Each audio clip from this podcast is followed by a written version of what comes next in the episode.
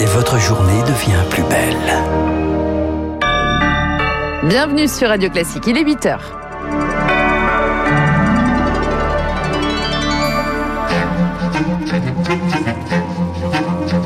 – 7h30, 9h, la matinale de Radio Classique avec Guillaume Durand. Voilà, il est même pile 8h, près de 6 millions de collégiens et de lycéens. Bienvenue à vous, retournent ce matin en classe.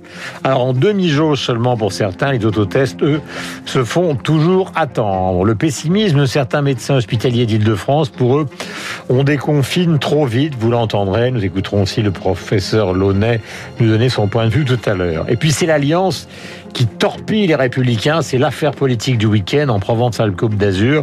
Renaud Muselier, président donc de PACA, a choisi de s'allier avec la liste de La République en Marche.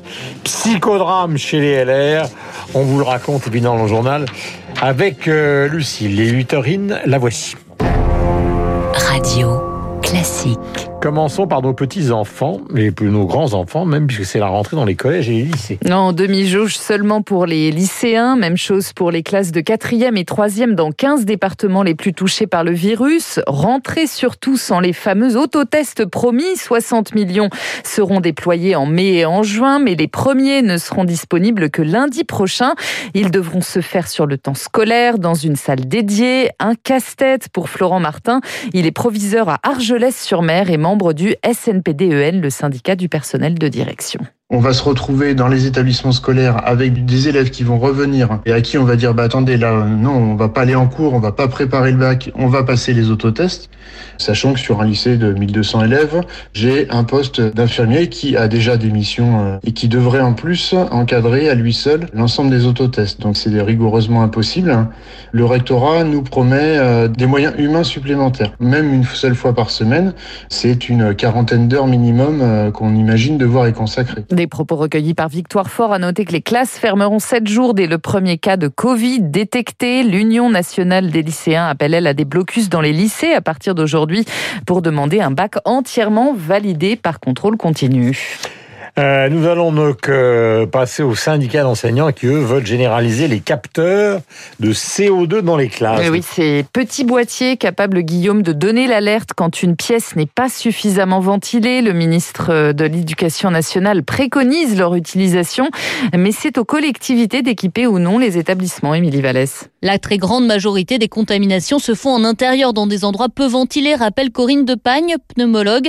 Elle est membre du collectif Du Côté de la Science qui milite pour l'instant de ces capteurs dans les écoles. Comme on ne peut pas imaginer être en classe sans masque, on ne peut pas imaginer être en classe sans évaluer l'aération de la classe. Un moyen simple, c'est de mettre un capteur de CO2 qui est un témoin du manque d'aération. La ville de M, dans le Nord, vient d'équiper 63 écoles et 7 cantines en capteurs CO2. Laurent Pastour, maire adjoint de la commune. Il y a des gens qui trouvent que c'est gadget, mais c'est pas inutile du tout. L'instituteur, il est en train de faire son cours, il est concentré sur son métier, et donc le fait d'avoir une indication, une alerte, je pense que c'est très important. On a des retours très positifs de la part des enseignants. Coût pour la commune, 5 000 €. Un budget qui rebute certains, explique Delphine Labeilles, maire socialiste de Périgueux et coprésidente de la commission éducation de l'Association des maires de France. Il coûte entre 80 et 300 €. Ça représente une charge conséquente pour les collectivités, une charge qui en plus, comme elle n'était pas anticipée, n'a pas été inscrite dans les budgets. Nous avons des dépenses extrêmement importantes sur la totalité de la gestion de la crise et les contributions de l'État pour nous accompagner sont infimes. Maintenant, si les médecins confirment la nécessité de ces outils, poursuit l'élu, il faut que l'État prenne une décision réglementaire et nous alloue une enveloppe budgétaire. En bref, fini également aujourd'hui les restrictions de déplacement. Première étape du déconfinement, vous pouvez désormais partir à plus de 10 km de votre domicile sans attestation.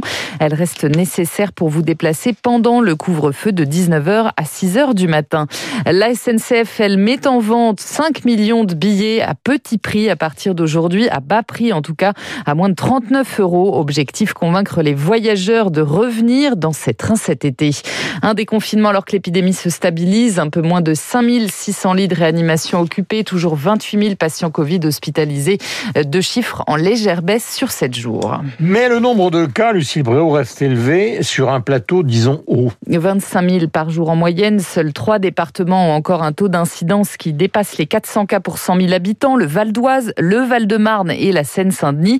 Pas de quoi être complètement serein pour les semaines à venir, selon Mathias Vargon, le chef des urgences de l'hôpital de La Fontaine en Seine-Saint-Denis. On ne diminue pas assez les entrées pour que ça soit gérable pour nous. Quand vous avez 30 hospitalisations en moins, ça fait même pas une hospitalisation par service, quoi. Les hospitaliers, ils pensent qu'on a été un peu sacrifiés dans l'histoire, quoi. Quand on voit les stats de Pasteur qui remontent fin juillet, ça fait vraiment chier. Et pas uniquement parce qu'on en a marre, mais dans mon hôpital, il nous manque des infirmiers anesthésistes. On veut reprendre un peu de bloc, on peut pas. On a un scanner sur deux qui fonctionne parce qu'on n'a pas de manip radio. Il manque une infirmière par-ci, par-là. Il y a des gens qui craquent, puis ils ne sont pas remplacés. Des propos recueillis par Rémi Pfister. Les régionales à présent et leur lot de sondages. En Ile-de-France, d'après Ipsos Soprasteria, la sortante Valérie Pécresse reste en tête des intentions de vote, avec 32% au premier tour. Dans les Hauts-de-France, Xavier Bertrand est encore devant.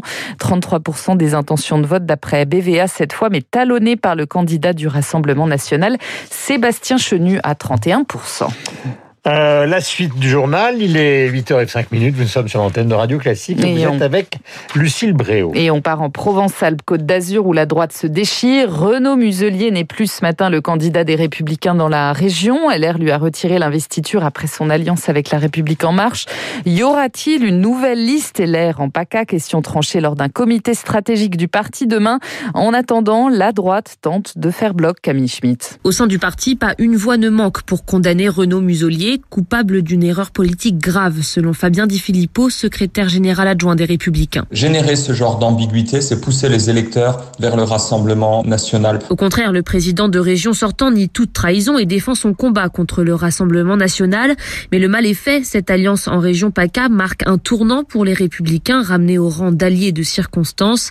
Pour Patrick Etzel, député républicain du Bas-Rhin, le parti n'a pas su éviter le piège tendu par La République en Marche. Emmanuel Macron cherche à déstabiliser évidemment la droite, et il est de notre devoir de ne surtout pas tomber dans ce piège. Et il est assez surprenant que quelqu'un comme M. Muselier ait pu se laisser aller à cela. D'autres tentatives de rapprochement entre les deux partis pourraient avoir lieu, comme dans le centre Val-de-Loire, la Nouvelle-Aquitaine ou encore le Grand Est, car l'électorat des Républicains est particulièrement convoité, comme l'explique le politologue Benjamin Morel. C'est un électorat très mobilisé à toutes les élections, y compris aux élections intermédiaires. Et il apparaît, tant pour le RN que pour LREM, comme étant la clé potentielle d'une élection présidentielle future. Dans la région PACA, une seconde liste, les Républicains, sera-t-elle formée? Le débat reste vif au sein du parti qui doit trancher cette question demain. Lui a bien l'intention d'aller soutenir les candidats de la majorité. Éric Dupond-Moretti, le garde des Sceaux, le dit dans Le Parisien. Ce matin, il présente aussi son plan pour réduire les délais en matière de justice civile. Il annonce le recrutement de 1000 juristes assistants et renforts de greffe. Et puis le premier procès de Nordal-Lelandais qui s'ouvre aujourd'hui. À 9h aux assises de Chambéry, c'est en Savoie. Son nom est associé depuis 2017 à la disparition de la petite Maëlys, une fillette de 8 ans lors d'un mariage à Pont-de-Beauvoisin en Isère. Mais c'est pour le meurtre quelques mois plus tôt d'Arthur Noyer, un caporal de 23 ans qu'il comparait aujourd'hui. Et puis le football pour terminer avec la victoire de Lyon. Hier, 3-2 sur la pelouse de Monaco. Victoire qui met fin aux espoirs de titre du club du Rocher et permet à l'OL de talonner son adversaire du soir pour la 3e place de la Ligue 1. Un choc électrique qui s'est conclu par une grosse échauffourée entre joueurs des deux équipes et une pluie de cartons rouges. Voilà, il est 8h08 sur l'antenne de Radio Classique. Toujours jeune homme, Yves Simon a 78 ans aujourd'hui. Il est à la fois romancier et, vous le savez, musicien. Cette chanson diabolomante fut évidemment celle du film de Diane Curie en 1978. Très jolie. Dans tes classes de lycée, il y a tes rêves et tes secrets, tous ces mots que tu ne dis jamais, des mots d'amour et de tendresse, des mots de femme que tu caches et qu'on condamne, que tu caches, petite Anne. Dans tes classes de lycée, il y a du sang et il y a des pleurs, des premières blessures de ton cœur, les premières blessures, les premières déchirures.